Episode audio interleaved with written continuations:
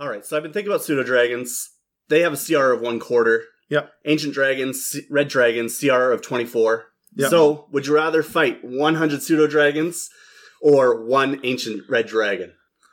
Uh, I'm going to take the pseudo dragons every time. I have a tennis racket. This will solve my problems. I cannot use anything in my house against an ancient red dragon. Yeah, definitely the pseudo dragons. Did we not think action economy? Oh, you're gonna hurt, but action economy doesn't matter against a breath weapon in real life. You think you can make all those saves as well, though? You're going to be asleep. Uh, I am okay with that. If I just sleep through my own death, that is the way to go. That's fair. All right, I'm with you now. Yeah, sounds better than being eaten alive. It's a Mimic, the Roundtable Dungeons and Dragons discussion podcast, where you never know what you're going to get. Welcome to another episode in our conversation on dragons. I'm Adam, and with me today are Brad and Kyle. And this episode is called Draconic Creatures Small Scale Threats. Oh, Yeah, you're welcome. We've previously covered all the chromatic and metallic dragons that you can find in the 5th edition Monster Manual, as well as Dracoliches and Shadow Dragons. We also covered wyverns, hydras, and dragon turtles the last time we talked about dragons.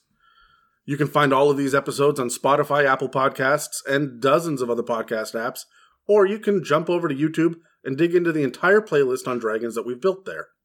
This episode, though, is going to follow the format of the last dragon episode and outline three more cousins of the standard D&D dragon.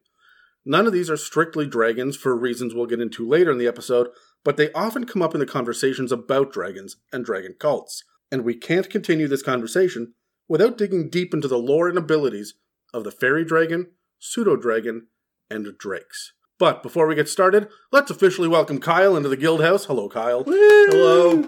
It's been months since we've last spoken to you, and most of our listeners never got a proper introduction. Why don't you give us a little breakdown of who you are and what your history with D and D is, and your role playing games in general, and all that all that nonsense. Uh, well, I, the first time I played D and D, I was uh, 15, uh, I think. I was playing with my cousin. Uh, unfortunately, that was pretty short lived. Uh, he didn't live too close, so we didn't have many opportunities to play. Uh, and life, you know, kind of got in the way as it tends to. Uh, but it definitely left an indelible mark on me, and I have been in love with role playing games ever since. Uh, I've always eagerly jumped into any game I could find since then, from Pathfinder 3.5 and 5.e.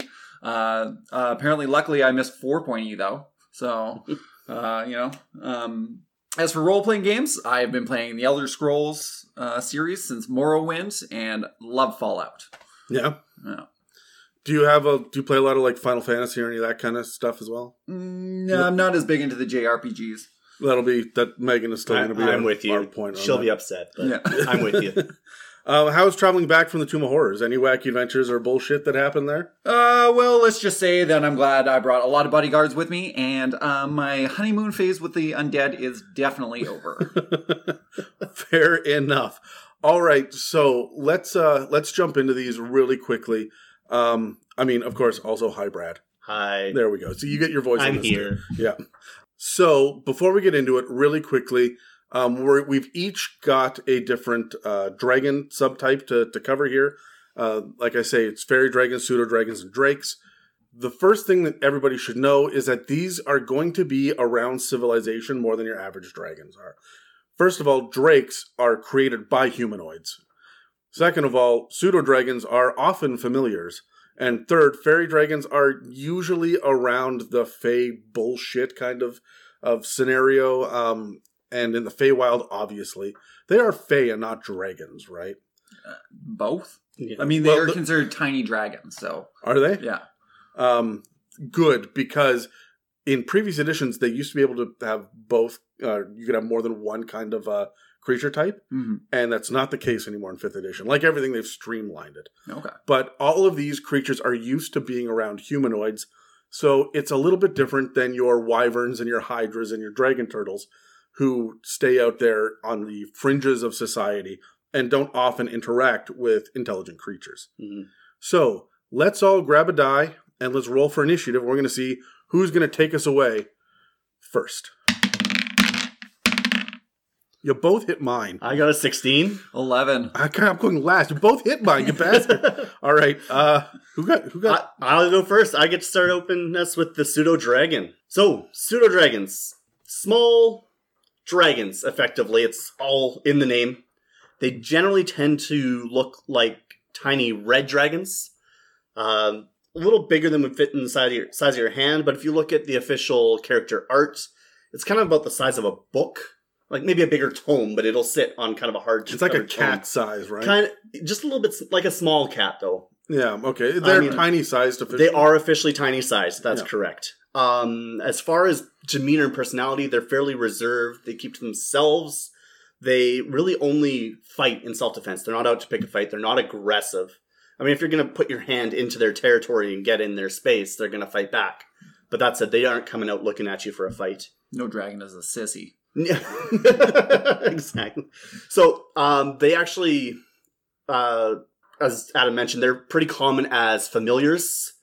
Uh, they actually make excellent familiars. We'll go through the stat block; it'll really cover that. But um, yeah, they're excellent familiars, and as familiars, they can actually communicate telepathically, kind of through animal-like sounds. Like they'll kind of hiss like a cat if they're upset.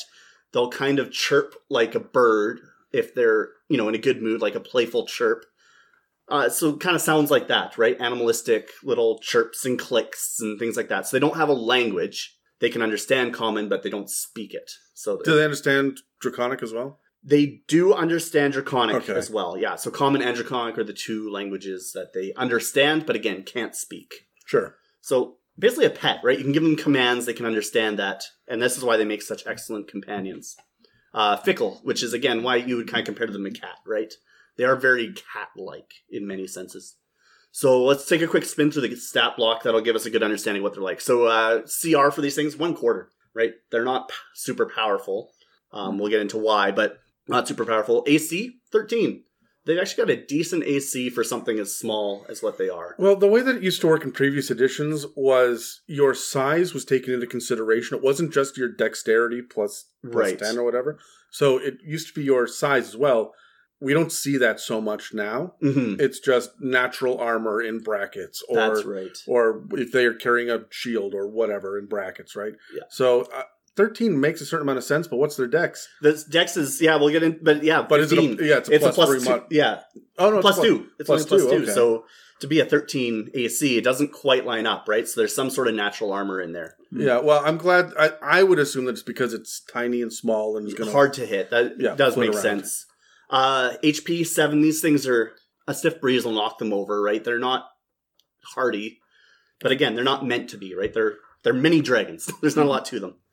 Uh, move speed, 15 feet on foot. Again, they're tiny creatures, so they're not going to go Sure, very yeah, fast. that makes Yeah. sense. but they're not meant to be on foot. They're going to fly, and with a fly, they've got sixty feet of movement. So 60 feet. sixty feet of Jesus, movement. they freaking move. yeah, they do. They they cruise, and which is again why they make such excellent companions. Or uh, sorry, um, Familiars. Familiars. Yeah. Because Right. they're going to, uh, they're good for scouts as well. they're very good for scouts. And again, with their telepathy that I was talking about that they communicate through over that distance, they're going to be able to send a message back to you. They're not going to make excellent scouts because you're not going to hear, right? Mhm. They're not going to tip anybody else off. So we'll get into the stat block here. Everything's pretty average. The lo- only stat that they have that's low is strength. That right? makes And, sense. yeah. you got Tiny a six creature. strength. There's not much to it. Uh, they've got, like we discussed on the dex, right? They're gonna have a plus two to dex. They're gonna have a plus one to Constitution. Uh, int, nothing. It's flat. Sure. Uh, which makes sense, right? They're they are That's intelligent pretty, creatures, that's right? pretty, They're in- that's, intel- as intelligent as a commoner. right. This isn't a beast, right? This is Yeah. it. Still is a dragon, so it's going to have some intelligence. Yeah.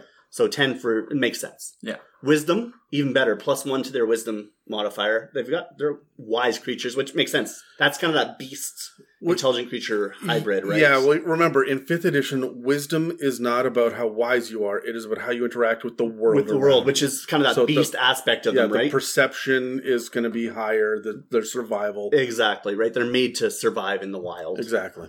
Um, and charisma flat, no bonuses minus. So again, no minus bonus. I mean, But that's that's big. That is a a small dragon familiar that is going to at least be as good as the average person Yes. at figuring out if you are lying or deceiving. yeah. Right. So There's a lot. There's a lot to them, right? There's nothing. Strength is the only thing that's really a hindrance to them, and that's to be expected. These things are frail, yeah, smaller, fragile. then they're not going to rely on it. I'm actually a little bit surprised by the Constitution even being as high as it is for the size of them. Is that just a dragon? I think it's the dragon lineage. That was what I was kind of getting at with that. Is I think something that size shouldn't have that Constitution, right? It should be a little lower. Now you said that they look like red dragons, but they're not tied to red dragons. They're not tied. No, there's no lore in fifth edition that ties them to red dragons. Do they have a breath weapon? They don't have a breath weapon. No, nothing like that. So not even fire breath. There's no, not, nothing. they don't hoard gold or they're No, not rage. there's there's no real ties to dragons Hmm. other than the fact that they look like one. we see that a lot with the other kind of dragons, right? Yeah. I mean, it's reasonable, I think, to have that. These aren't baby dragons, right? We have young dragons. We have Wyrmlings. wyrmlings. We got all, we got that, all that covered. This is a different creature. Uh, it just happens to resemble a dragon. Yeah, well, that's what pseudo means, right? It's uh, it looks like it, but it's not quite the same. Yeah. Yeah, similar enough in theory. Yeah. So, It imitates a dragon. sure. Um, so, uh, as far as skills, it gets a bonus to perception and to stealth. Those are the two that it's proficient in.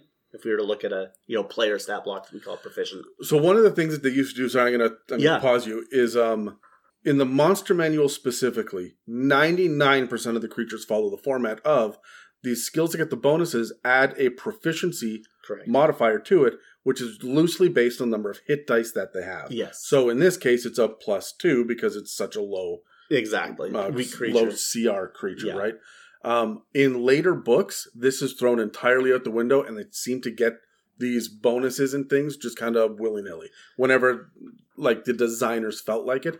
And I, I don't know how I feel about that. I'm kind of both ways on it. I like having it tied to something, but at the same time, it's nice to be able to just kind of toss something. Hey, you know what? This creature should have this. Let's just give it to them. the only reason I bring it up is because when you're dealing with familiars, and you can give familiars um, sidekick levels Yes. and stuff too now, um, thanks, Thanks, to Tasha's. Tasha's, yeah, Yeah. which is fantastic. it is. Huh. It's a very cool. but these skills and whatnot are going to change over time. You're going to want to homebrew something that maybe is a little bit beefier because you're going in at a level 14 one shot with a pseudo dragon. You're not going to have it have seven hit points. No, of course. So as you're beefing some things, beef other things as well. And the proficiency modifier seems to be the thing that you can reverse engineer a little bit. If you were to take what was a perception, Perception and stealth. it, perception's a plus three, Plus three, correct. but their wisdom is a plus one, so it obviously has a proficiency of plus two. exactly right. So, keep so yeah, when you look at a 14th level character, what's their proficiency there? Five, I think. usually four or five, depending on the class, right? Um, no, it's Oh, no, proficiency's it's, the everybody's the same. That's right. Yeah. Everybody's the same now. So, um, so depending on how that works out, you can figure out what these skill levels will be, especially out of the monster manual. It's harder to do for Ravnica and Theros and Eberron. Where they've just built it themselves. That makes sense. Yeah. I mean, at least if nothing else, this will give you a good place to start. So skills, they're proficient in stealth and perception. For Yeah. lack of a better word, they're proficient in it. Interestingly, they have full blind sight for ten feet. Huh. They have dark vision for sixty because dragons. Well, because everything magical has dark vision. Yes. Dark vision is not an innate natural trait that things have. And people make that mistake like, why don't bats have dark vision? Because they're not magical. They're, they, they're just beasts, right? That's why humans don't get it.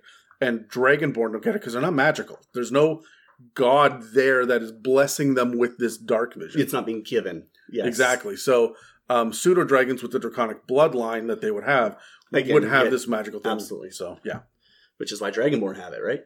No, Dragonborn are not. They're not from dragons. Oh, I'm just gonna flip the fucking table. All right. All right. Um, passive perception on these guys, thirteen. Again, these guys are they're not looking to start a fight, but they're darn well prepared for something to come into their home, right? So they're Yeah. keeping an eye out. They're aware of their space. This all makes sense. Mm-hmm. Um, languages we covered this draconic common. They understand, can't speak. Sure. Don't, don't need to dwell on that.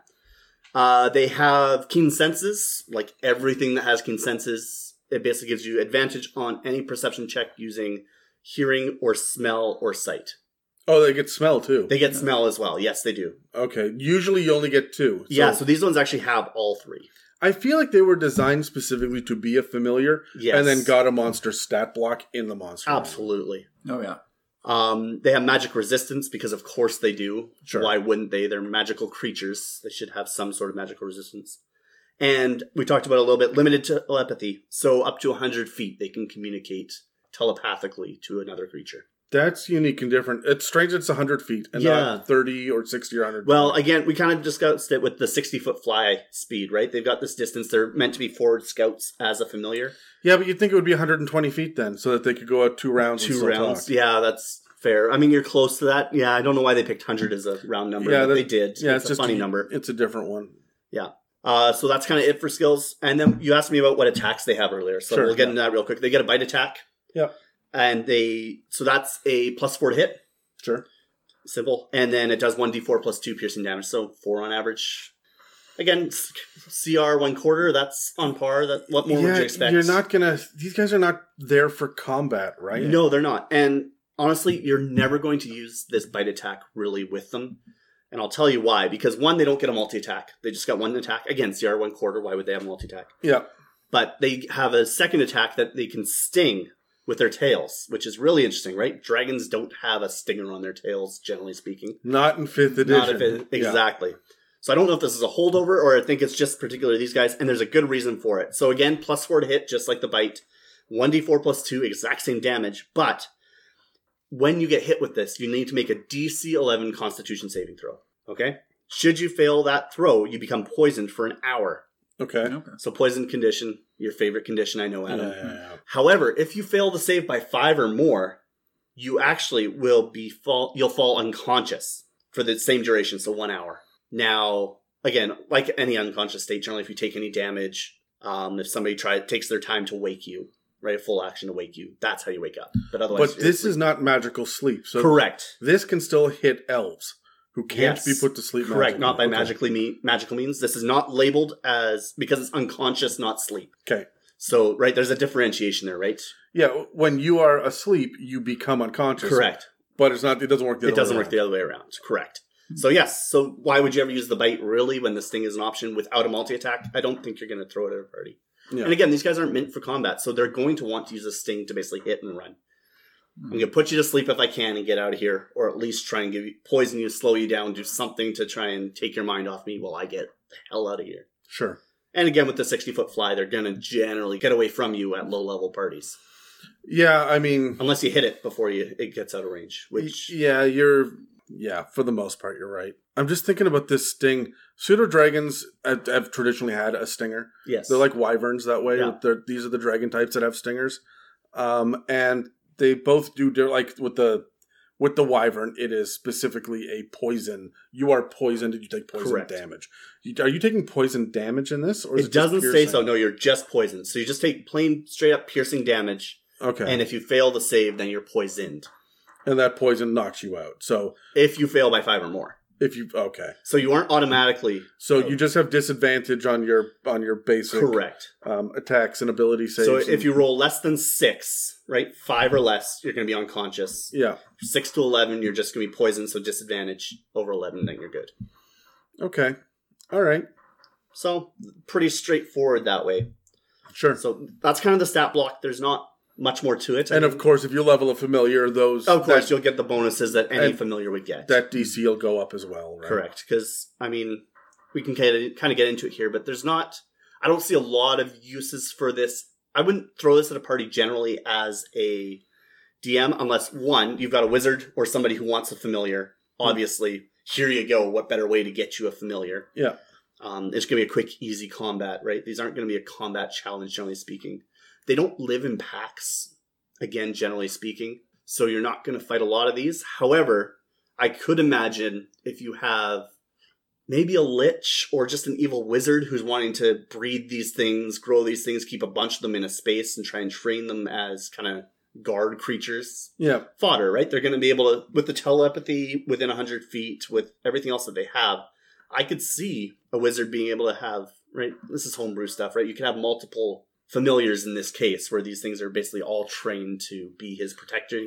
yeah. You got to remember too that familiars are they work a little bit different in fifth edition, where they're not just the beast. Yeah. It is an actual like celestial spirit that takes the form of an imp or a, right. uh, yes.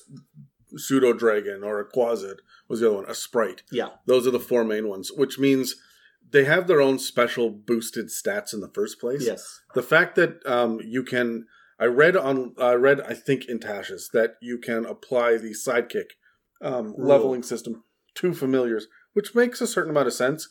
Mhm. That seems like it's uh, they're already powerful enough that I don't see the need to. You wouldn't be breeding pseudo dragon familiars. Pseudo dragons No, themselves. Pseudo dragons themselves, kind of yes, Um, Yeah. And I mean, especially if you're gonna have like a cult of the dragon kind of shit, where Yeah. you're absolutely. Why wouldn't you have like nests of cages of these things? Yeah, I'm imagining like the Wicked Witch of the East, and these are her flying monkeys. Hmm. yeah, but Yeah. like they're they're tiny, but they absolutely almost like um, was it Saruman that had the uh the crows that were Yes. or was it ravens or crows?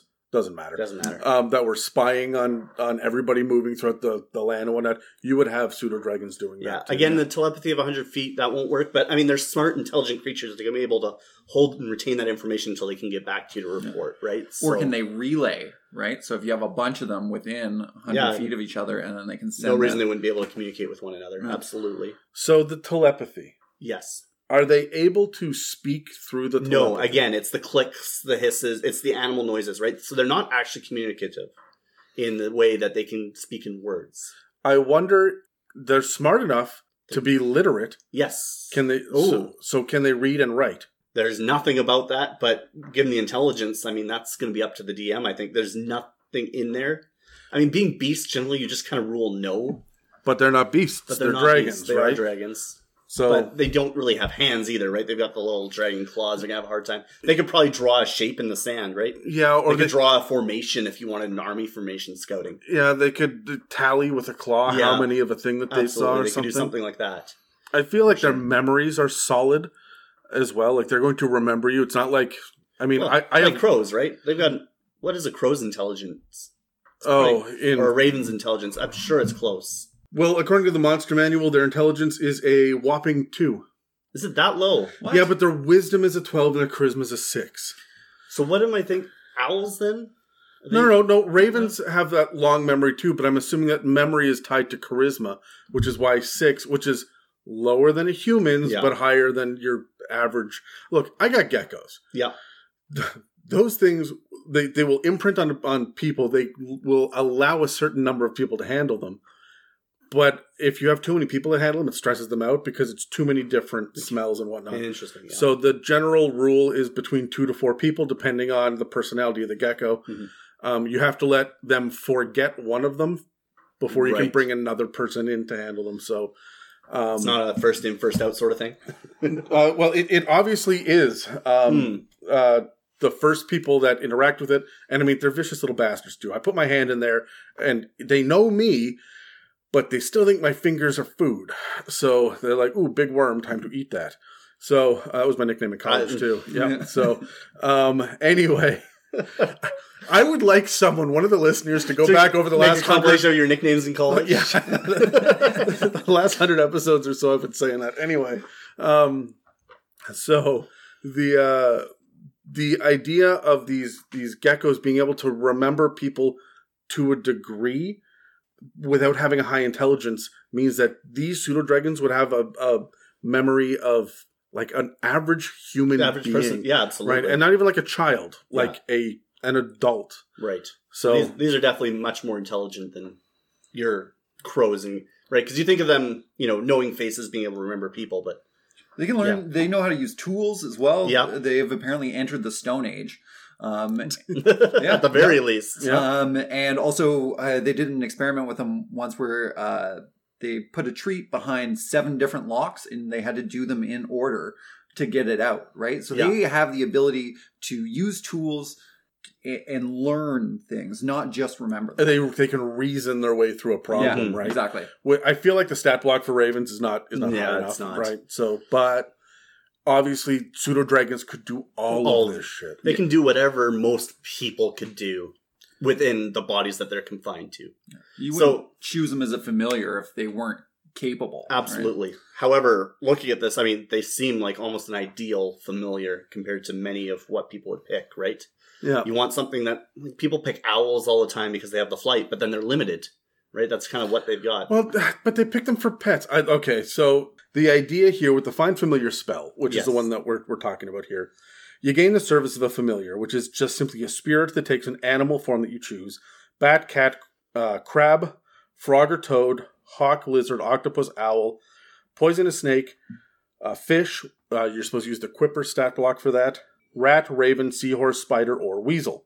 They appear in an, in an unoccupied space within range, and they have the statistics of the chosen form, though it's a celestial, fey, or fiend, your choice instead of a beast. So this stat block though jumps out to you right away compared to like let's look at those other stat blocks, right? Is there any that are really going to compete?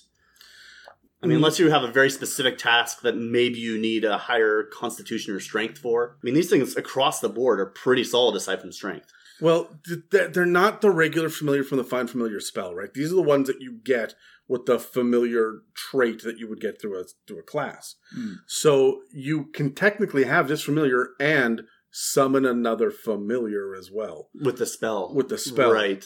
Um, so this is already kind of a beefier version of the of the one that you get for the Find Familiar, Yeah. just because you look at those those Right. stats. So Yeah, I guess if they're not in that list, you technically couldn't summon them with the spell. So that's reasonable, I suppose. I think it also depends on why you're choosing any given familiar, right? Like, are you going for a role play aspect? Are you going for just fun? Like, do you Yeah. keep spiders in real life? So I want a spider familiar Yeah, kind fair. of thing, right? Uh, I mean, yeah, generally, you know, my reasoning behind taking a familiar when I play, anyways, would be one, you want a companion because you just want that, right? It's part of the character, right? Generally, if you're taking a familiar, it's part of the character. mhm. And then two, you're going to take it for the tactical bonuses that it gives you, right? You have a built in scout, you have something that's going to give you advantage in combat, Yeah. right? There's a lot of different opportunities for a familiar. Uh, doesn't this the- seems oh, check. this- Go ahead. Yeah, this just seems to check a lot of those boxes. Yeah. Uh, the pseudo dragon too. Um, it can share its magical resistance with the player as well, can't it? Yeah, no, you're right. So anything within 10 feet, you share the magical resistance. And you also share senses within 100 feet. But that's again with the with the variant rules, right? Not straight stats. Yeah, but that's what for when you have a familiar. And remember though that you're sharing the senses, and it has those keen senses. So yes, that's, it does. That's something else that you You're have. getting advantage basically on anything within 100 feet. Any sort of check you want to make for perception. That's pretty damn big. That's massive. Yeah, that's big. I gotta So ask I- Dave to give me a pseudo dragon. Yeah, again, you're welcome, Dave. Okay, so that's solid. I'm curious about how you guys would use it in a campaign, specifically from a dungeon master perspective of having a monster or an NPC and not a familiar. Um, maybe a familiar to an NPC, but Mhm. uh, let's grab our dice and roll initiative. I got a couple questions. All right. Uh, I rolled a 17, so I'm going 14 to be here. answering my own question first. That's never awkward. Um, all right, so the first thing I want to know is are there any ideas for environmental or social encounters with this creature? And the first thing that sticks out to me is that I would use it as kind of a guardian for a riddle. Hmm. If you have gotten into a wizard's tower and you need to find the whatever the thing is, the pseudo dragon will understand you, and you have to roll persuasion, not handle animal checks, because it's intelligent enough. Um, but if there's a riddle that you're trying to figure out, it could either help you or hinder you, depending on Hmm. on what's going on. Especially if it goes and uh, stings your artificer or your wizard and puts them to sleep and doesn't occur to anybody else to wake them up. Oh, magically asleep, huh? yeah. right? And they just let that slide because I see players Yeah, do that. You're going to assume it's magical sleep, right? Yeah. So when they go down and they are they're unconscious, and now you've got the barbarian going, I don't know, smash it, right? Like you can have that pseudo dragon be um, a little bit more involved in the the riddle process Sure. because of the limited communication and the high intelligence. Absolutely. It's going to know the answer to that salute, to that puzzle Yeah, and whether or not it helps you. And you're going to have to understand it as well, right? It, it can't speak to you. So I Yeah. dig that. I had something kind of similar, but more guarding maybe a treasure. Um, I mean, again, they're not dragons, so they don't have their own hoard. But you can still imagine if this thing found something shiny or maybe another animal that it liked, some companion of its own. it has a pet mouse. Yeah, exactly. Actually, if you look at the art in the book, There's There a little mouse little right mo- next to it on the book. I always thought that it was about to eat the mouse. Though. That's, you know what? I was talking to my wife about this before I came over. She said the exact same thing. I was just like, "Oh, good, they eat mice." I'm like, "Well, sure, why not?" Yeah. I mean, absolutely, it could. But yeah, that's kind of how I pictured it. Is you know, it would be this little side thing, right? You're going down the road, and somebody just happens to catch out of the corner of their eye. Because again, these things, they're stealthy. They have their own high perception, a decent passive perception. They're going to know you're coming probably before you know they're coming sure. and Yeah. they're going to try and hide. But you got that one ranger with you know perception through the roof, passive perception, and you know seventeen or something stupid, Yeah. and all of a sudden there they are. So it makes sense that you would kind of catch this thing, and now all of a sudden you're trying to figure out what's there, and it leads you to this other treasure. Maybe there's a magical weapon, Mm. maybe just a little MacGuffin for the party to find something little, right? Yeah. Or it could be something big if you really wanted it to be. Right? Well, I like the idea of like there's a freaking dragon that everybody's heard about the dragon guarding the hoard, but it turns out it's just a pseudo dragon. Yeah. just a pile of gold. there's another option.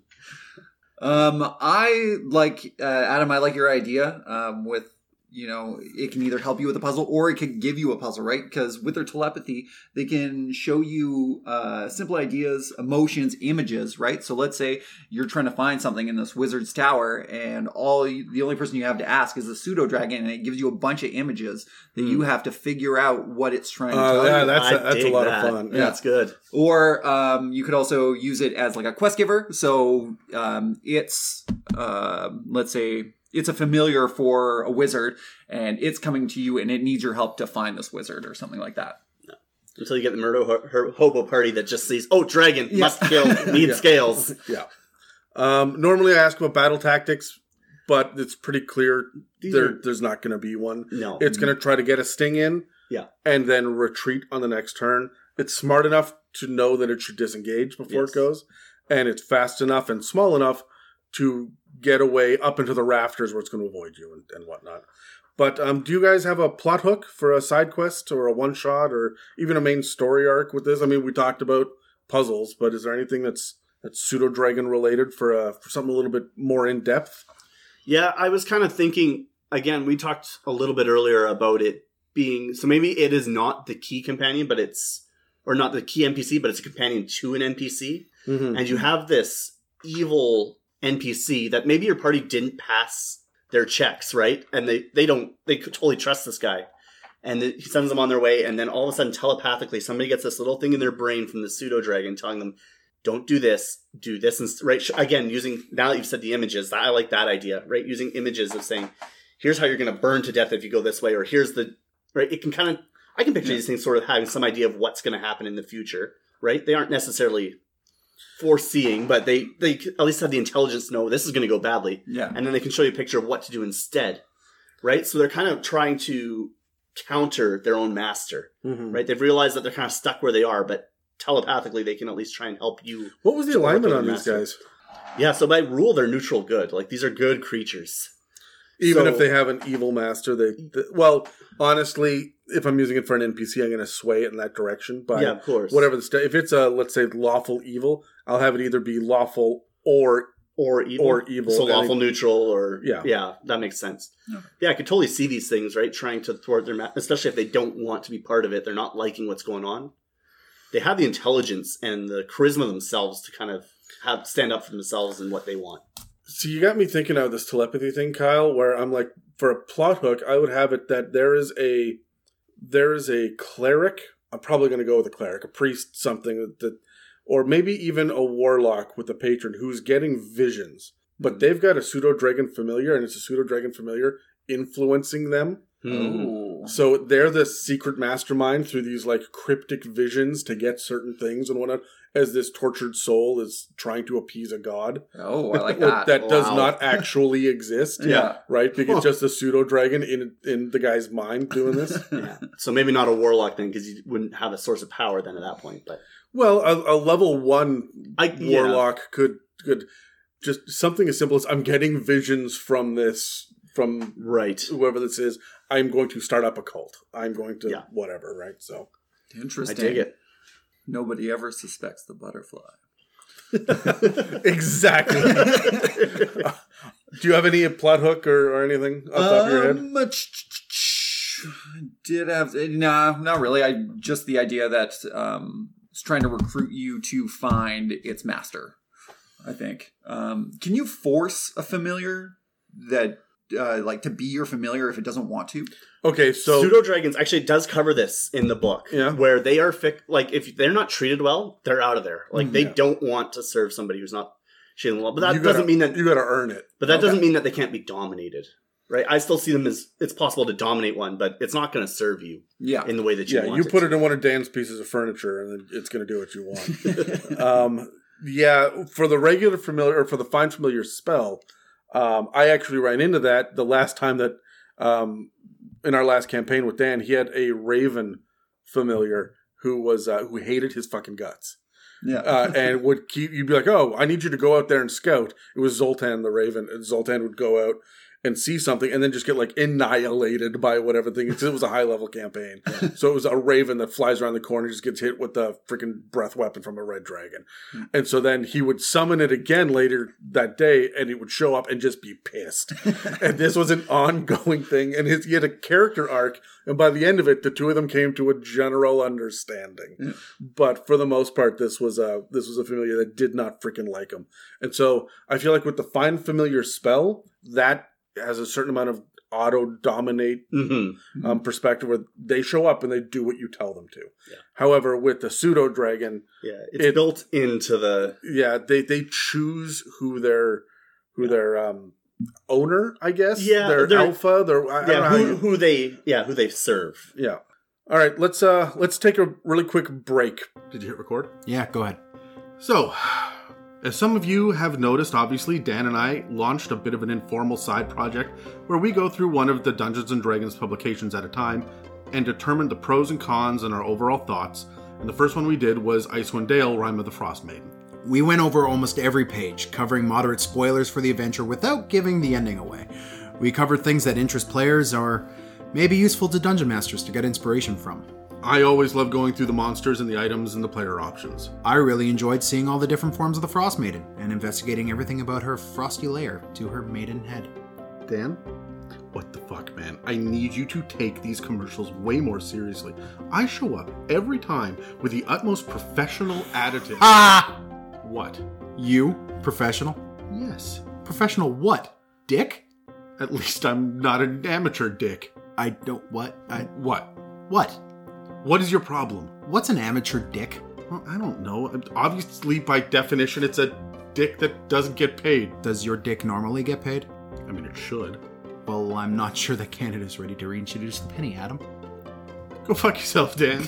It should be getting paid in pounds, if you get what I mean. You can pound it on your own time. We're trying to record a commercial. Okay, anyway, Dick, we're going to periodically continue working our way through new releases as they come, Gross.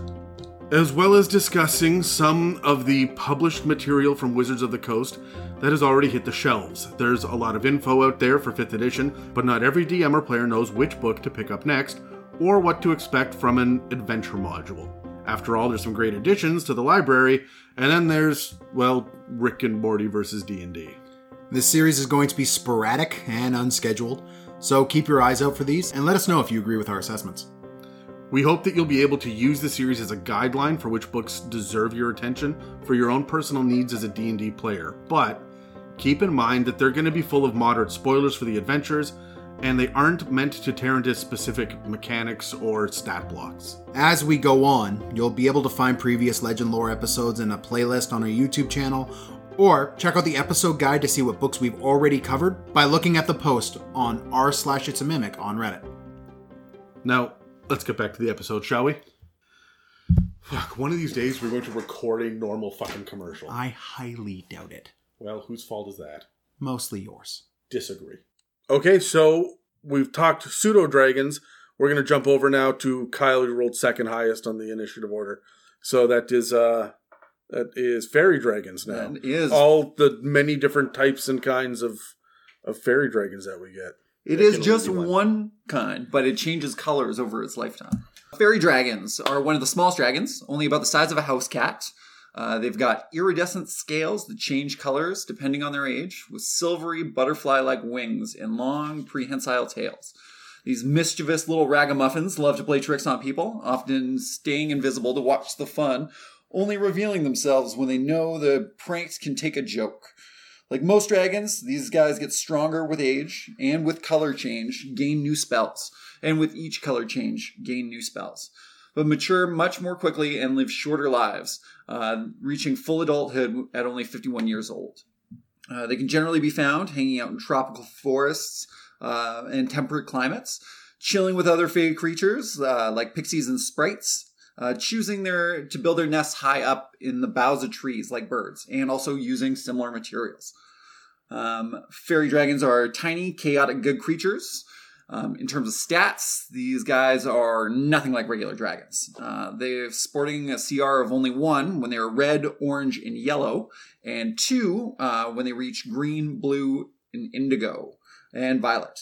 They're rocking a 15 AC with 4d4 plus 4 HP, uh, but they are fast in the air. They got the same speed as a pseudo dragon uh, with 60 feet of flying speed, uh, but just 10 on the ground. Uh, so they are Interesting. Very, It's slower than the uh, pseudo dragon on the ground because it, It- had 15. So that's interesting that they don't share that stat. um, they are definitely not strong. Uh, they've only got a strength three, uh, meaning a negative four modifier in that category. Uh, but they do have positive ones for the rest of their stats. Uh, their highest being Dex at 20. Uh, they are skilled in Arcana, Perception, and have a plus seven in s- Stealth, which I think makes sense for a creature that can turn invisible at will. Absolutely. Mhm. Um, they've also get 60 feet of dark vision, like Yeah. most dragons. Um, a passive perception of 13, um, and they can speak both Draconic and Sylvan. And they can actually speak. They can actually speak. Yeah. Um, as for abilities, uh, they have superior invisibility, which means as a bonus action, they uh, and anything that they are carrying or wearing also becomes invisible until their concentration ends. Carrying Just like- wearing. I like that. I'm picturing one with a big chain. Yeah. And that is until their concentration ends. So the moment that they take damage of any kind, that drops. Yeah. Um, they've also got limited telepathy, but it's different from the pseudo dragon one. Um, they can only use it to speak to other fairy dragons and within 60 feet of them.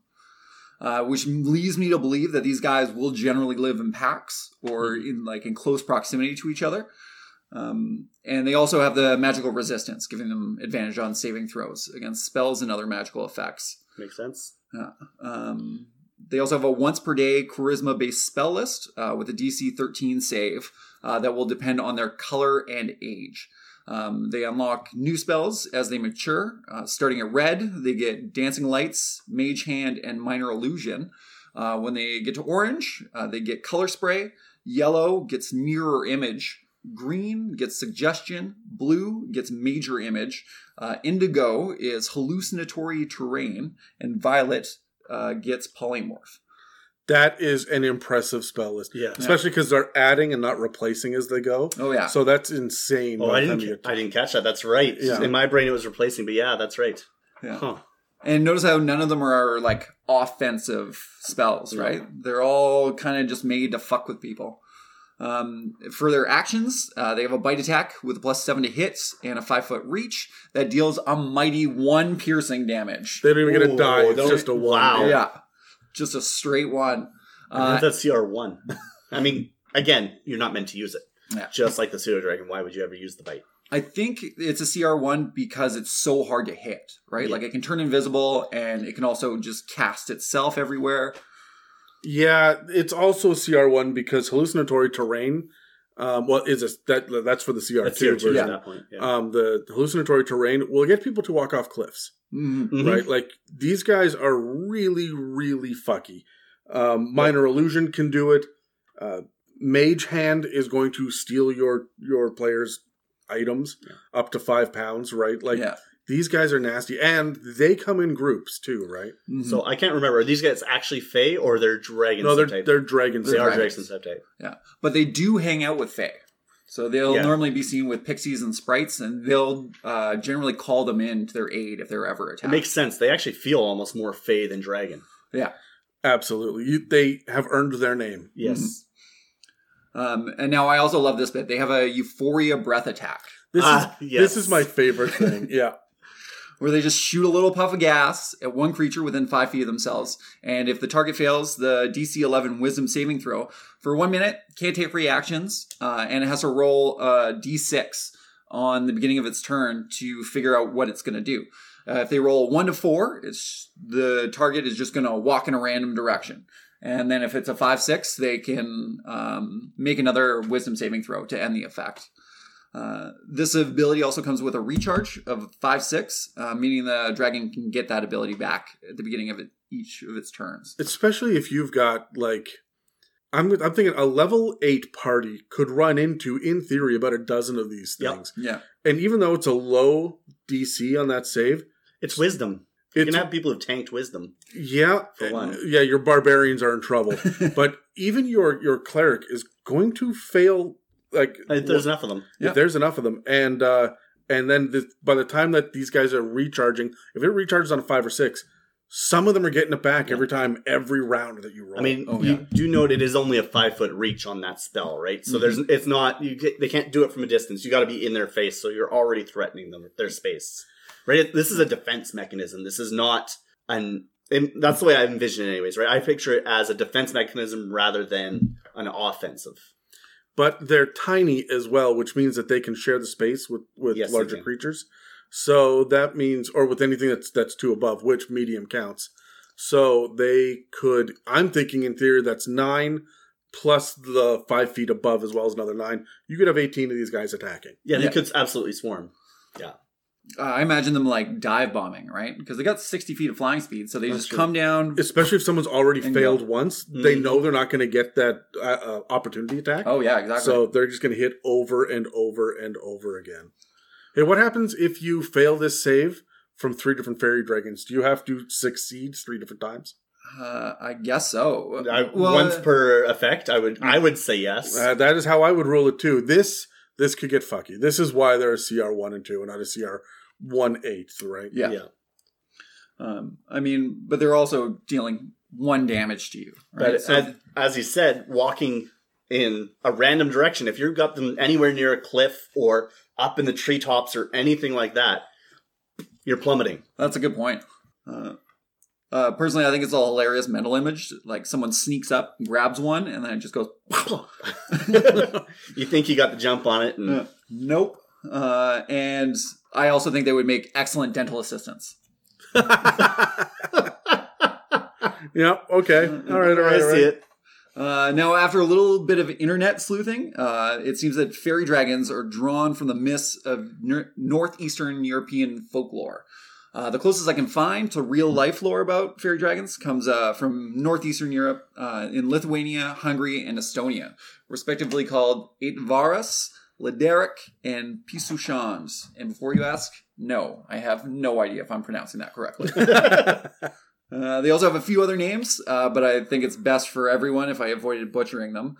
Uh, the general consensus is that they are born from chicken eggs, black chicken eggs specifically. okay. So Hold maybe on. Eggs from black chickens or black eggs from chickens? both. It depends on where you're going for your Okay. lore. Mhm.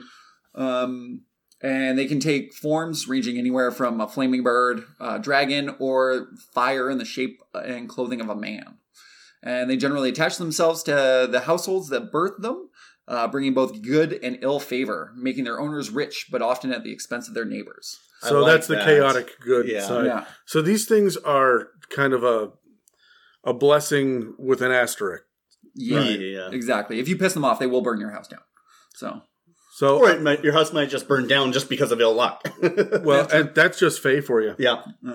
So I really like these. I like how D and D has kind of pulled that that flavor over. I also like that they're not familiars. mhm. Yes. I like that they're a little bit more wild and chaotic, and they feel really Fey like. Yeah, the pseudo dragon was clearly built for it. This is clearly built to be autonomous. Yeah. Yeah, we have uh, we've seen fairy dragons in previous editions as well. Like they've they've been around for a while, and uh, I prefer this version of them better um, than previous editions, just because it feels like these they feel almost like they're more of a role playing or an environmental scenario than an actual combat oh yeah, right? definitely. Absolutely. It's the same with the pseudo dragon, right? Mhm. Again, I- not built. These things aren't built for combat. They're not built to do massive damage and take your party down. Yeah. They're meant to mess with your party or to interact with your party in some way. Okay, so let's grab our dice because I have some questions. All right. All right. I got a nat 20. I had a four, but thank you, Kyle, for bumping me to an 18. And you You're got the going 17. third. You're, going third with the a 17. Yeah. Jesus. Well, once again, I'm answering my own question. Okay, environmental and social encounter opportunities here. Um, clearly, these guys are going to be flitting all around the Feywild. I have actually used these guys to great effect in um, my own campaign, where my players went to the Feywild, and the fairy dragons actually approached the Dragonborn and said, "Oh, you are more of dragon, or you are more of man than you are of dragon." And they're Yeah. like, "What? What?" Yeah. uh, you are more of man than of dragon. And then said, we are more dragon, uh, we're more of dragon than of fae.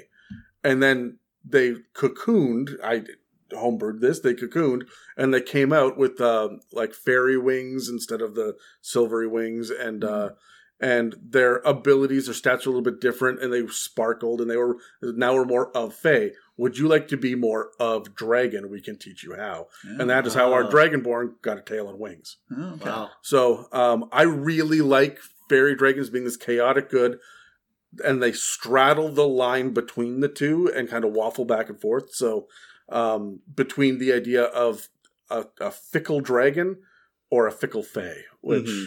I, I really love fairy dragons. I would use them all the time. And you're right, the Euphoria breath is hilarious. And I just want an artificer to capture it and be able to release it, Yeah. right? Weaponize. Weaponize the Euphoria. Yeah. I dig it.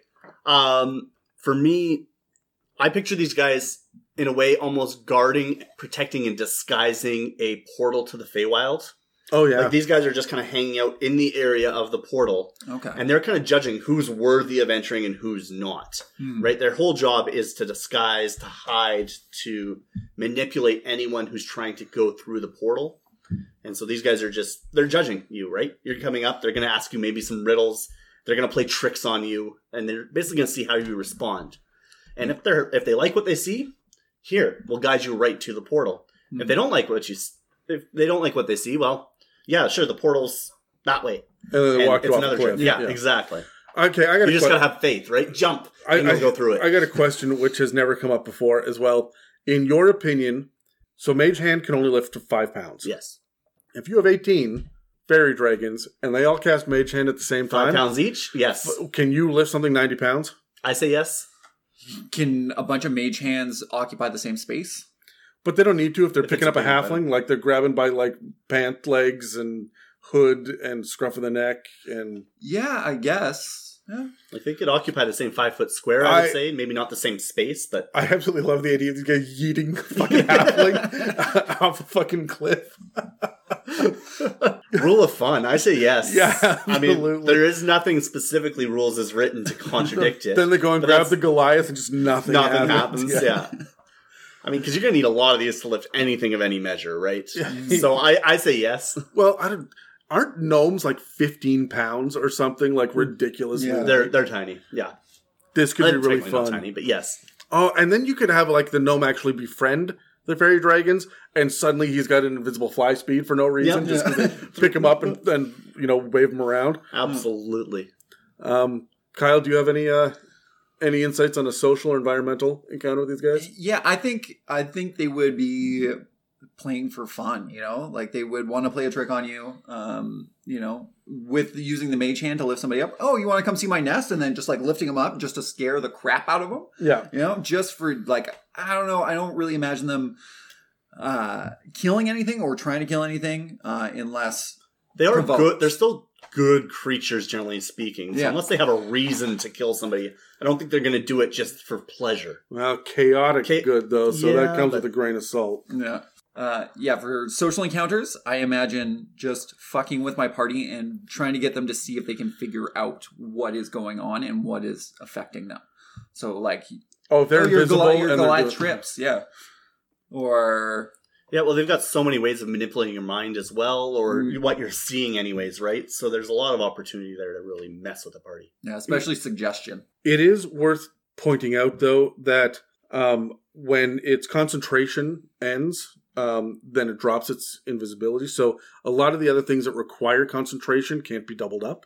Oh. So you're not going to be messing around too much with some some of the illusion magic. But if you got a And pack of them, right? Each If you- one casting a different concentration spell. Hmm.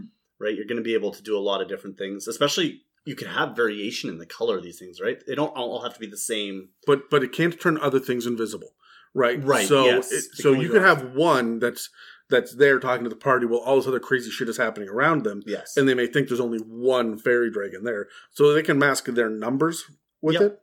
Um, well, um, but you're not going to have one that's able to cast this this invisibility on itself and then.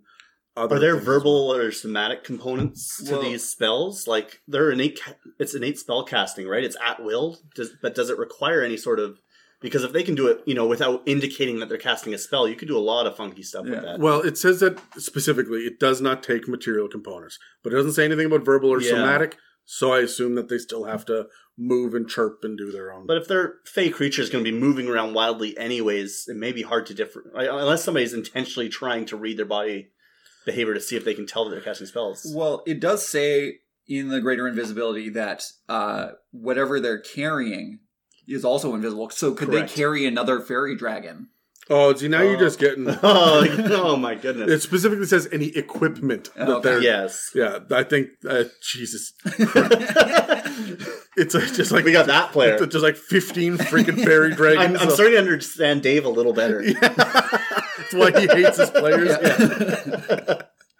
Um, all right. Do you guys have any battle tactics? All right. Let's think about combat for a minute with these guys. For me personally, again, they are going to retreat and escape and harass from a distance, Hmm. right? You're going to turn the corner and see the boulder rolling down at you, but there's not actually no a boulder. boulder, Yeah. right? Yeah. So it's going to be that kind of thing. They don't have really any offensive spells, like you said. Their bite is One damage. super weak Yeah. right? So they are there to create chaos and flee. Mhm. That's what I see, especially with the 60 foot movement Yeah. for the fly speed. Um, what would it take to actually launch into combat with these guys?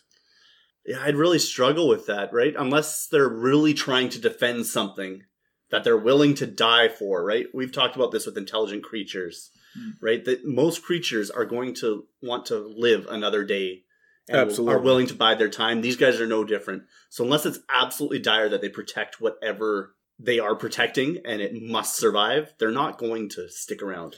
I really would run these guys like NPCs, Yes. right? Mhm. Like they've got the intelligence and the wisdom and charisma to back that up. Yeah. And they'll do anything to stay out of a fight, right? They'll smooth talk their way, they'll deceive you, they'll do whatever they can to avoid the fight. And when that fight starts, they're running unless they absolutely must stay in that fight to the death. They're pretty easy to win over too. Like all you have to do is give them a little bit of food, maybe a bauble, right? And then they're kind of on your side. That's really Fey like as well. I would have them follow a lot of the weird Fey rules and stuff as Mhm, well. Like uh, if you approach at sundown wearing your shoes, then it means this, right? As opposed to that. And like the weird kind of stuff or they're not interested in your gold, Yeah. except that it's shiny. It's weird that you put someone's face on it.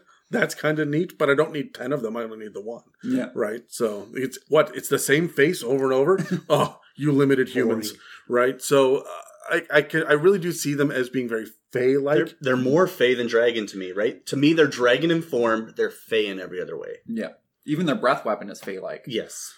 So, um, do you guys have any plot hooks or side quests or one shots or but stories revolving around these guys? Anything off top of your head? Yeah, I got one. Uh, so I imagine them as like an unreliable guide. So when you go into a dungeon or a castle or a cave, and they're like, "Oh, follow me. I'm going to take you somewhere." And sometimes they'll take you to treasure. Sometimes they'll take you to ambushes, traps, right? Like, or sometimes they'll just disappear, right? Like they'll bring you into a place with a hundred doors and then just disappear.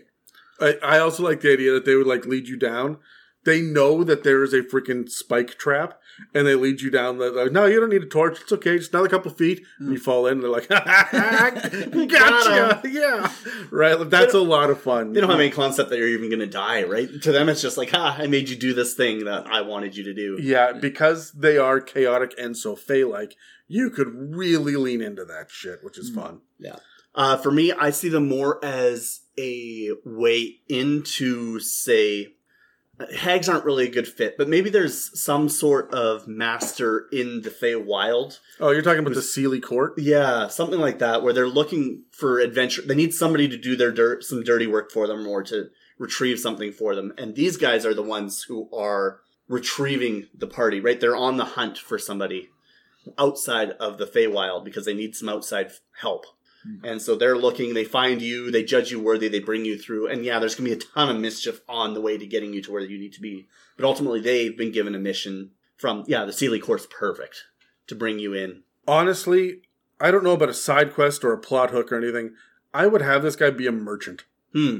Mm, all right. Something a merchant of small things like like herbs or something because they're using mage hand to move stuff around. Yeah. Um, and you can just imagine them sitting in like a store window, like looking up as there's like the sign is moving and stuff. They're casting their illusion magic and whatnot to like lure people in, and then they're going to trade with people, but it's not again not for money. I was going to say, what do they want? Uh, it, well, depends what time of day it is, Mm-hmm. right? Like have have they eaten in the last hour? Yes, then they might want something different, right? So what do you got? Yeah. right? And so that might be something that's a little bit more fun for them because th- they are not necessarily going to be in a shop in town. This is going to be when your guys are out in the middle of nowhere and like, hey, we are out of health potions. We have absolutely no resources left. We're screwed. Nobody has survival as a as a skill. Yeah. How are we going to get through this? And all of a sudden, a fairy dragon shows up. and is like, ah, you guys want to? I think I'm check out my wares. It's just a bunch of stumps in a Mhm. ring with different like mushrooms and shit on it, and be like, ah, one of these will heal you, and I will tell you which one. Mm. If right, so I like that. uh, and so that's that's kind of uh, how I would use a fairy dragon, just as a as an NPC that's not quite an NPC. That's memorable too. Yeah. And then I can also have them just show up in random places throughout the campaign whenever whenever the that bonus means. Uh, like a having to be fey. reoccurring character. Yeah. Show up wherever they Yeah, I need to like be. that. Yeah. Uh, any final thoughts about either the pseudo dragon or the fairy dragon before we move on? Because these are both tiny creatures that serve nearly a, the same purpose as far as um, non-combat social encounters, uh, potentially allies to the party. Do we have any final thoughts about them before we we move forward? No, I think I'm good with that. Oh, Yeah. Again, pseudo dragons I see again more as familiars. They're not. I don't see them as much of an environmental thing. I think they're there. They were really clearly built for players to have a familiar. Yeah. Whereas Um, fairy dragons, Fairy are dragons are very much built the opposite way, where they're great for all sorts of shenanigans. But yeah, that's it. All right, so then if we're we're done on these guys before we get into a very different kind of uh, dragon cousin here, Brad, do you have a shout out or anything that, you know that you want to say to the people now that you're back in the guild house? Well, one, it's good to be back in the guild house, Yeah, recording remotely. I mean, I said this in the Tiefling episode as well, but it's just not the same. We, I, I missed the banter. I'm so glad to have it back. Um, and with that, I'm going to have a little DM tip for you here. Get in contact with other DMs. Don't DM by yourself. Don't like your players are great to bounce things off of, but bounce ideas off of other DMs. There's no better way to grow your portfolio, to grow your skill set, to learn new things than talking to other people who have dealt with similar issues in totally different ways. Because you might just find a fix for something that you've been struggling with. So get in community, be it find a Discord server, tons of DMs on Instagram. But yeah, that's what I say. Like get talk to other DMs. Uh, you can also reach out to us at Instagram, Facebook, and r slash it's a mimic on Reddit. Uh, you can also feel free to mail us any questions uh, at info at it'samimic.com. yep. And remember, we're always taking mailbag questions, and we have already filled up the next round, uh, which is going to come out in September. Only So- one round? oh my god, we have so many freaking mailbag questions that are old, and we've got new ones sitting in the chamber to, Yeah. to come in. but don't be afraid to send them because that doesn't mean you won't make the cut. Oh yeah, we select them at random, of which ones will go onto the lists as well. So, So also don't be offended if we missed your question because no, you know what? Take offense. I don't care. Yeah. Um, anyways, let's jump into the last quote unquote cousin of dragons. Last time we talked about them, uh, I mentioned how wyverns often get mistaken for dragons, but they're not the only ones. The other creature that often gets misnamed is the drake. Surprisingly, unlike wyverns, this is a fairly modern mistake that we can thank a little known author named J.R.R. Tolkien. I don't know if you guys have heard of him no. No. um, for uh, adding the words Drake and wyrm, spelled with a Y, to the conversation on dragons. Despite the fact that the word Drake apparently comes from the Latin word Draco for dragon, and it has no relation to the male duck, the D&D drakes are closer to ducks than dragons in their level of intelligence and overall threat rating. However, they're not to be taken lightly. In other general lore, Drakes are merely lesser dragons, either not yet mature enough to be considered a full dragon, or simply a lesser draconic being like a wyvern. In previous editions, drakes could be any size from tiny to large, they could have wings or not, or walk on their hind legs like a velociraptor, or on all fours like Dave on a Saturday night. but in 5th edition, where things are more streamlined and easier to understand at a glance, drakes are clearly defined as a different type of being from dragons, and they fall into a more bestial category. They're essentially pony sized dragons with no sentience, breath weapons, or wings. Picture dumb, wingless dragons with the basic body structure of a wolf. They first appeared in Hoard of the Dragon Queen in 5th edition, but got a reprint with some lore and variants in Volo's Guide to Monsters. But whereas previous editions had them as a wide variety of wild and free lesser dragons, 5th edition has thrown out the variety and streamlined their origins. Volos classifies them as minimalistic creatures made from horrible rituals that use dragon scales, so they technically fit the criteria to be considered a monstrosity type creature, but, you know, dragons get special love from the game designers, so they're technically dragons. This ritual to make them was originally discovered by the cult of Tiamat in Hoard of the Dragon Queen. But anyone with enough knowledge of arcana and dragons can replicate the spells given enough time and resources. Those resources are an iron cauldron, a huge pile of fresh meat, and 10 pounds of fresh dragon scales that are donated by a dragon. It's strongly implied that the ritual will fail if the dragon doesn't willingly bless you with a gift of their scales. Interesting. Hi. So I have a question about that. It seems to me like uh, a dragon wouldn't want the scales used in that way, right? Like it's creating a lesser version of them. Like it seems like a dragon's pride would want to prevent them from allowing it to happen. unless they're trying to get their cult more power. All right, these things are um, more powerful than the average person, so they're really good sentries and guards. When it, I'm, I'm going to get into that in a sec. So, um, yeah, Yeah, I was just thinking. So, does it need to be willingly given for the intended purpose? Are you seeing what I'm getting? Dragons are hard to deceive. I It's think not gonna be I easy, think if but- you're going to get ten pounds of fresh dragon scales, Well, how many scales is that from, say, an ancient dragon? At the size that they are, how many would be ten pounds? Is this, oh, four or five. yeah, But I mean, how hard is it to get those scales? I mean, yeah. yeah, I figure they're picking them off. It's with a got to be painful, right? Yeah. Hmm. So, all right, let, let, me, let me jump into this because Yeah. we have a little bit about the ritual. Let's go. Okay. When the ritual is completed, a halfling sized egg is generated within the cauldron. And within a couple of hours, it will hatch and imprint itself upon the first thing that feeds it. It's unclear as to whether or not this pile of fresh meat is there to feed this, or that you're warping that meat to become the drake inside a dragon egg. hmm Um, also, these scales, I feel that you need 10 pounds to be able to build a dragon egg out of the scales. This imprinting immediately manifests as an aggressive but obedient loyalty to the person that feeds it. It only takes roughly 20 days to become a full grown drake that is essentially a draconic guard dog. When you think about cultists and cults of the dragon, whatnot, to answer your question from before, Kyle, I feel like it is gifted to the cult leader to have a couple of super pets. Like the, nor if it was a fiendish cult, they would have two Cerberus, right, on Yeah. chains.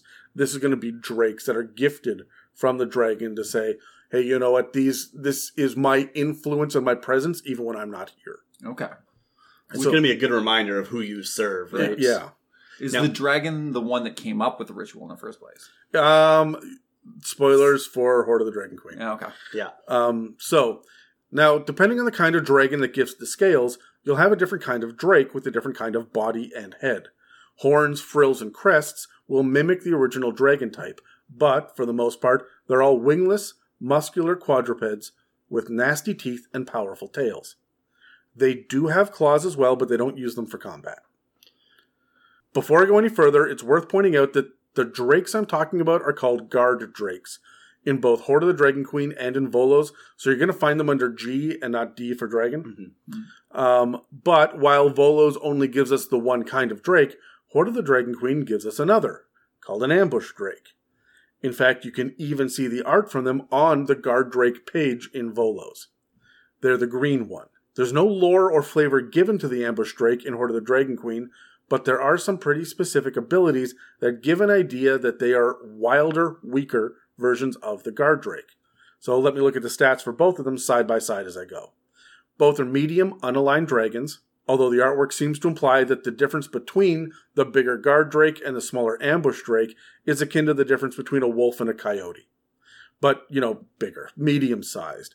This mirrors the CR difference as well because the Guard Drake is a CR2 and the Ambush Drake is a CR half.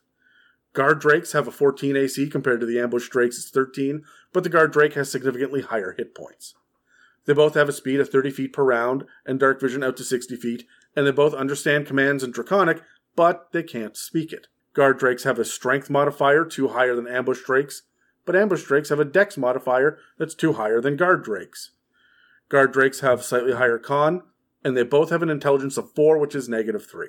Um, Guard Drakes also have a slightly higher charisma, but Ambush Drakes have a moderate edge on wisdom. Unfortunately, neither of these differences in wisdom or charisma are enough to change the modifier, so it actually doesn't matter. Here's where things start to diverge a little more. First of all, Ambush Drakes have a plus 4 to perception and stealth. Guard Drakes have nothing to stealth and only half as much to perception.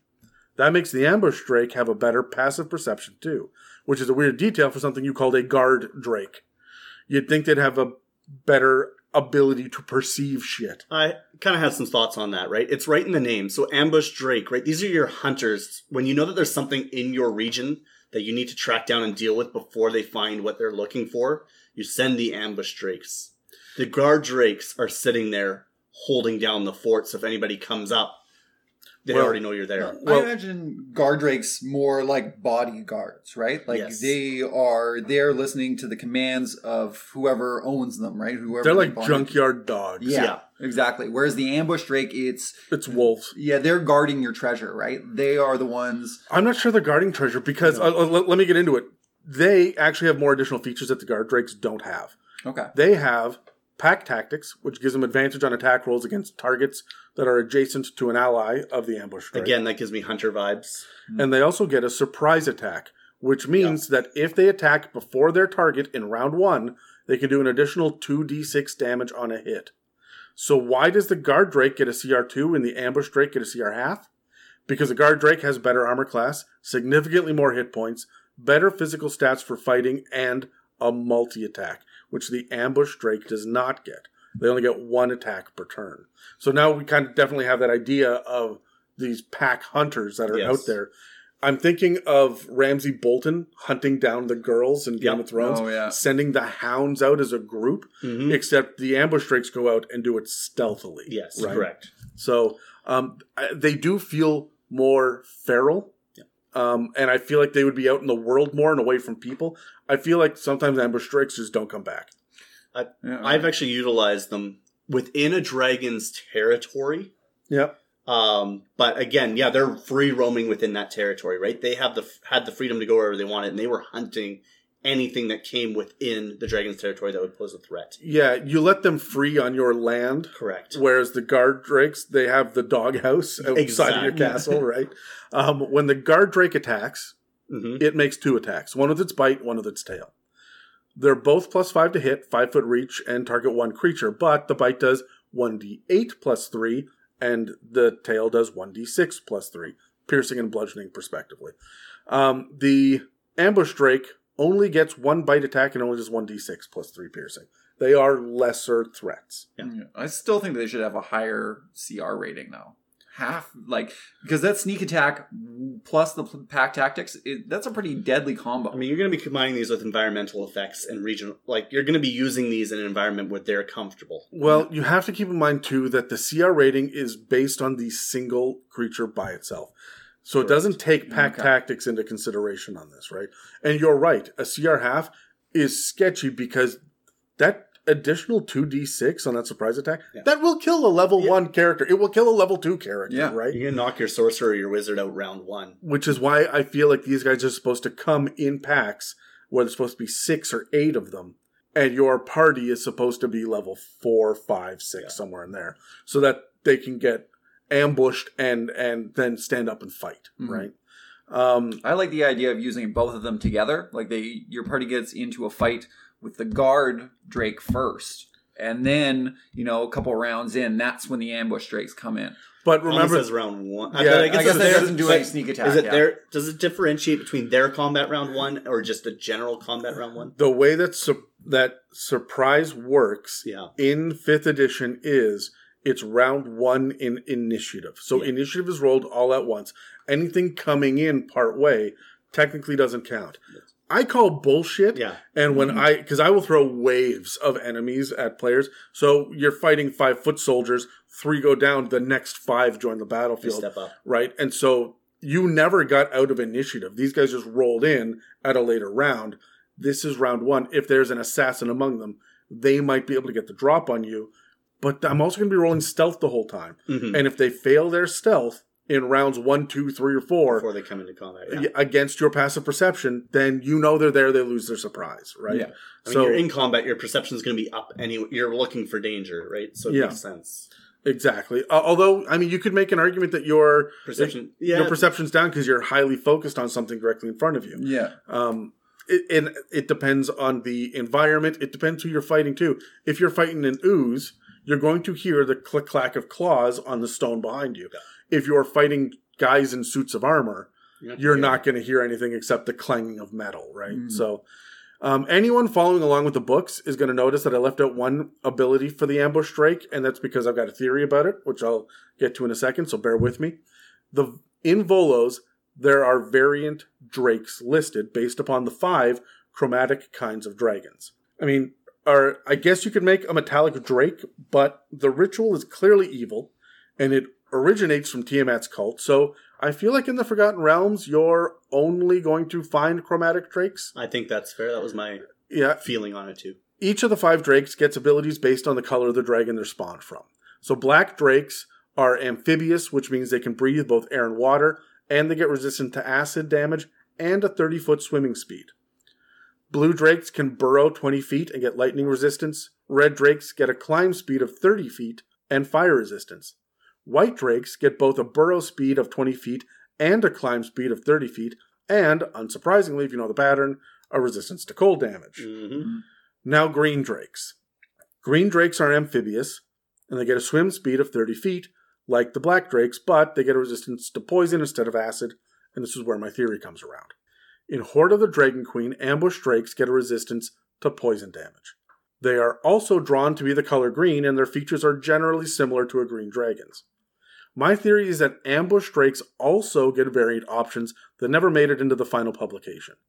It would appear that for these variants, only the resistances are added, not the movement speed or ability to breathe underwater that some of the guard drakes may get.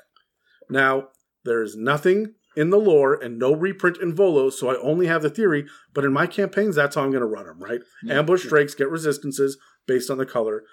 Guard drakes get resistances and environmental advantages, which kind of leads into what you were saying before Yeah. about being free in the in the area around the dragon. Now it's been a while since I've read Hoard of the Dragon Queen. Is that purely based on where it fell in the story that they were specifically related to a green, green dragon? I sat down and I would love to have a control F search function in the books Mhm. because I, it's clearly in the monster stats at the end of the book. I got the Tyranny of Dragons book, which compiled to both them together. So I flipped through hundreds of pages and could not find where the where the ambush drakes actually came in. I know they're in there somewhere, but I don't have an answer for you, unfortunately. So All right. I wonder if ambush drakes are like offspring of guard drakes. The offspring. Yeah, like a bastardized version of a bastardized version. Oh, you think so? When you photocopy something too often, it Yeah. becomes a lesser. that, that, that, that's why they come. They just ran out of toner halfway through. Um, so, do you guys have a good idea now of, of what drakes are are like? yeah, I think that pretty well lays them out. Okay, so let's jump into it. I know that we're not really going to have a whole lot in the way of social encounters, um, just right off the top, because these guys don't speak. Yeah. Right? They can understand Draconic, but they don't speak it. Right? Um, they don't have the intelligence to do it. But let's roll initiative because I have a couple of questions. Adam knocked me into a 19. Thanks, Adam. Number three again. Yeah. Oh, man. Welcome, Kyle, to the Guild House, where you will always go last. All right. All right. So, Brad, environment or social? These things are environment. uh, both. Yeah. So I kind of discussed a little bit. Ambush drakes I see very much as environmental threats. Yes. Right? These are things that the dragon or the cult have released in the area to defend the region that belongs to the dragon. I feel almost like they are what the bad guys in the Jurassic World um, uh, franchise tried to do with the Velociraptors. We're going to weaponize them, right? Yeah. They've weaponized ambush. drakes. Exactly. And that's what they're for, right? Um, whereas, again, these things, I mean, they are going to be an environmental, even guard drakes, I think, are going to be environmental because in and of themselves, they're not intelligent. They can't, don't communicate. You're not really going to have a social encounter with them. However, you could very easily have a social encounter with their handlers. Yeah. Now, you discussed in the description that they imprint on the person who first fed them. What happens when you kill that person? Oh, I think they go nuts. Right. Like, even if there's other cultists around, I don't think they do. They imprint on the next one, well, or remember they're no, they're hyper, hyper, hyper aggressive. yeah, I think at that point they're just feral, yeah, and the cultists would probably just let them loose out into the world. yeah. They wouldn't kill them because it's a gift Well, from yeah, you the could. dragon. you would be screwed if you killed your Yeah. dragon's pet. So- but So, yeah, it it's not clear. I think that you could probably get a social encounter out of one of these things if, if you're, you're the first guys. one, Yeah, if you're the guys that actually like. if you can Feed it. ambush it in the middle of the creation of this thing, right? This thing or this egg is waiting to hatch. You kill the cultists that are there, and the first person there gives it some meat. Look, Boom, you've got one that's imprinted on you. there are three kinds of cults in D and D that we see over and over and over again, and we should see more. But the main three are draconic, um, elemental, or fiendish cults. Those are the three that we get. If it's a draconic cult, your player should just run across an egg in a cauldron Mm-hmm. beside a pile of rotting meat. You think they're gonna leave it unattended, or something happens?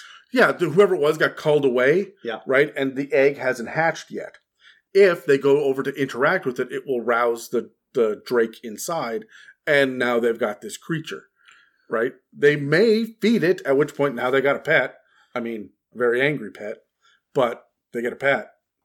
Okay, so the issue I have with that is what is the dragon's role to the Drake, right? Like, will it have telepathy with the Drake? Will the Drake know that it is essentially serving this master, its creator? No, there's nothing. No, there's in not. The, the drake is. It's just like.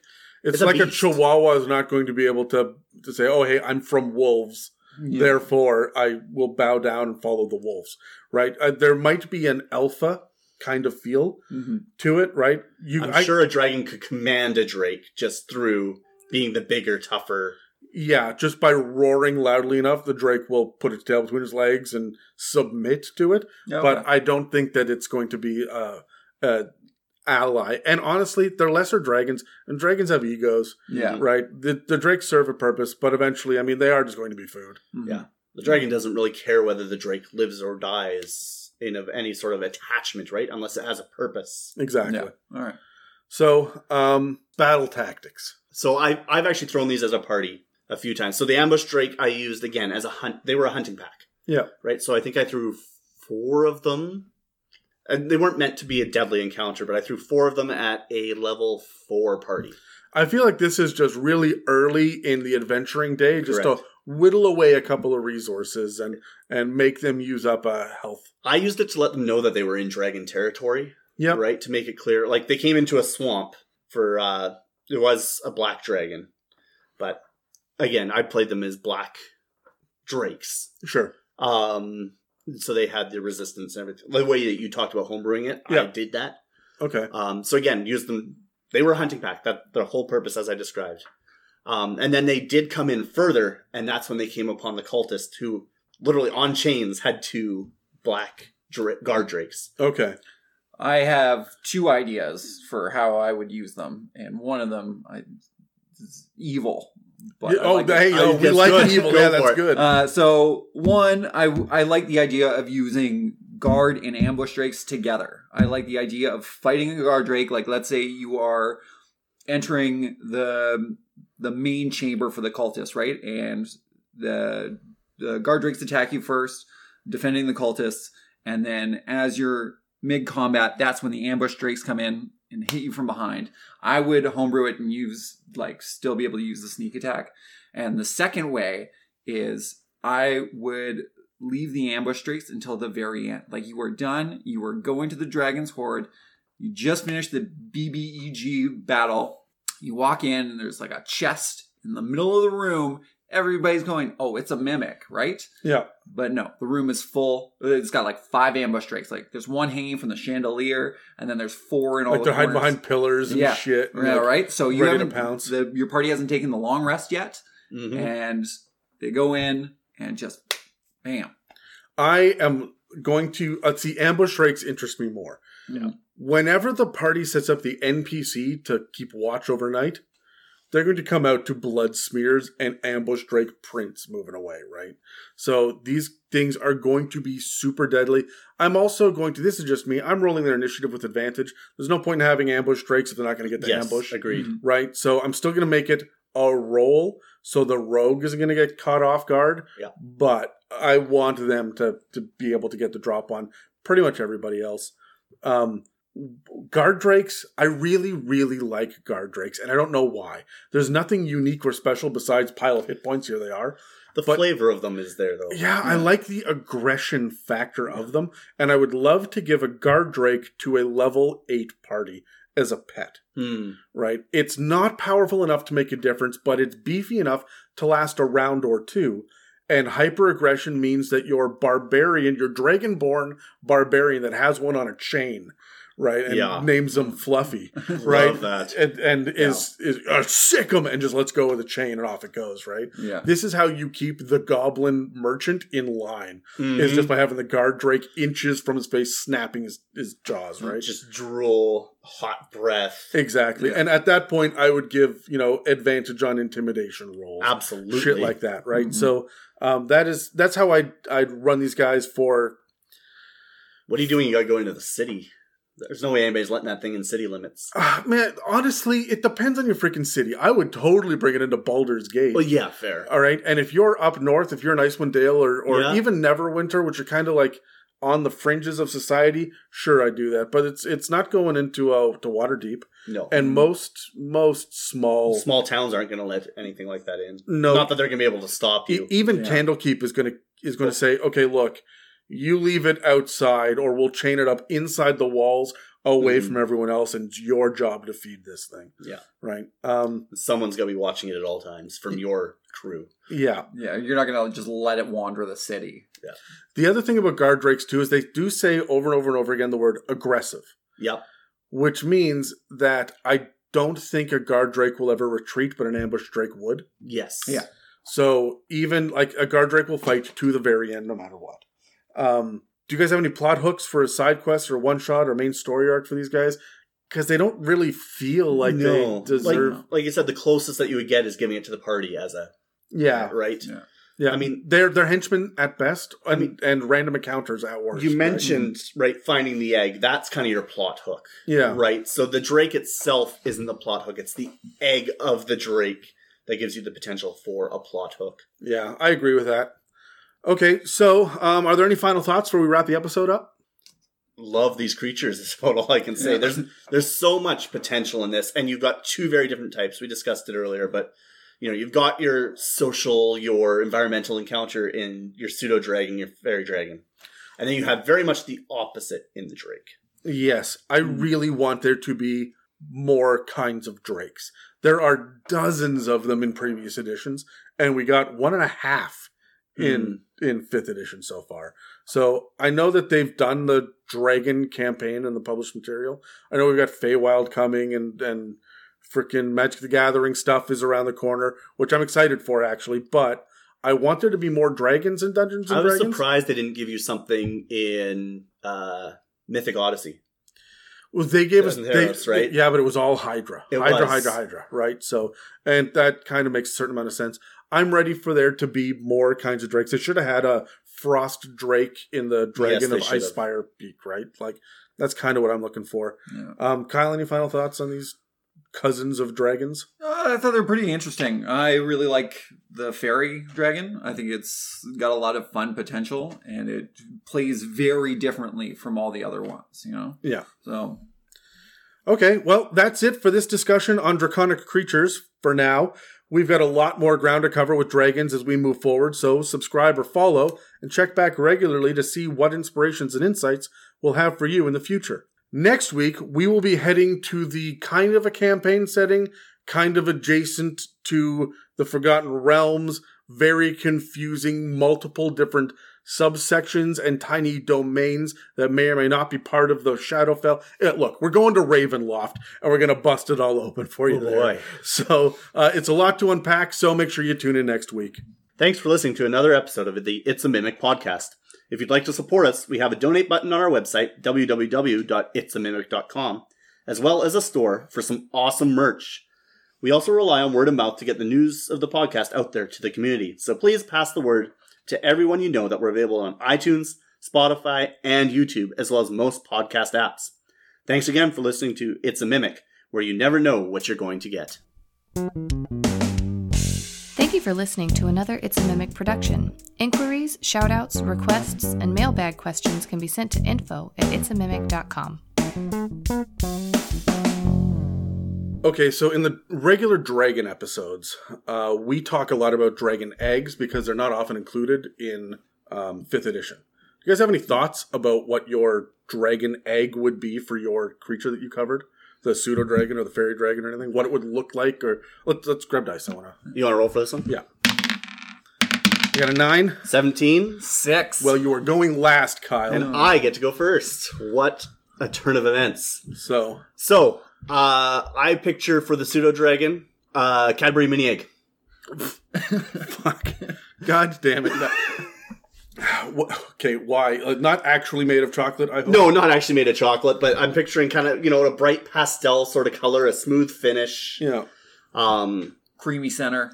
of course. and you crunch into it, you get kind of, it's like a delicacy, right? Mhm. Like you get the uh, thousand year old century egg. Imagine that. I would rather not. Thank you. Thousand year old century. Yeah, that's that's right, isn't it? Yeah. Yeah. Um, see, I actually got a little bit of lore. Like I said earlier, um, the drakes actually come from, specifically, it says in the lore, um, halfling sized eggs. They're very specific that it's halflings, which is very strange. Okay. Um, but I guess because it's based on which kind of chromatic dragon it is, of course, it'll be different different colors and Yeah. if, if you uh, if you go back and listen to the dragon episodes, you'll hear us wax poetic about what those dregs should or those dragon eggs, not the dregs, should look like, um, and like different effects that you might have when you touch them or be around them. I would have that to a much lesser degree for the drakes. Yeah, they're not Right. as magical, right? No, so makes sense. Uh, for me, I since it's a fairy, I would imagine they're small, like Kinder hum- surprise, Yeah, like- Well, like a hummingbird egg, you know, like Oh, uh, yeah. bright yeah. blue, Mhm. speckled, really pretty kind of thing. Uh, they only get up to like a meter and a half, two meters. So I just imagine like a little tiny egg, What's the um, what's the first color for a fairy dragon? Do you know? red. Red. Yeah, that's right. You said red. Should they be red instead of blue, or should they be what was the last color? Violet. Yeah, vi- no, yeah, Violets or indigo. Yes, violet. I was going off my Roy G. Biv. Yeah. that, so Oh, yeah. So um, should they be red or violet? uh, maybe all the colors of the rainbow. Does it change colors over the cycle of the egg? Yeah, Oh, that's cool. I like Yeah. that too. I don't know. That's I like it. Does it sparkle? yeah, definitely. Thanks for listening. Bye.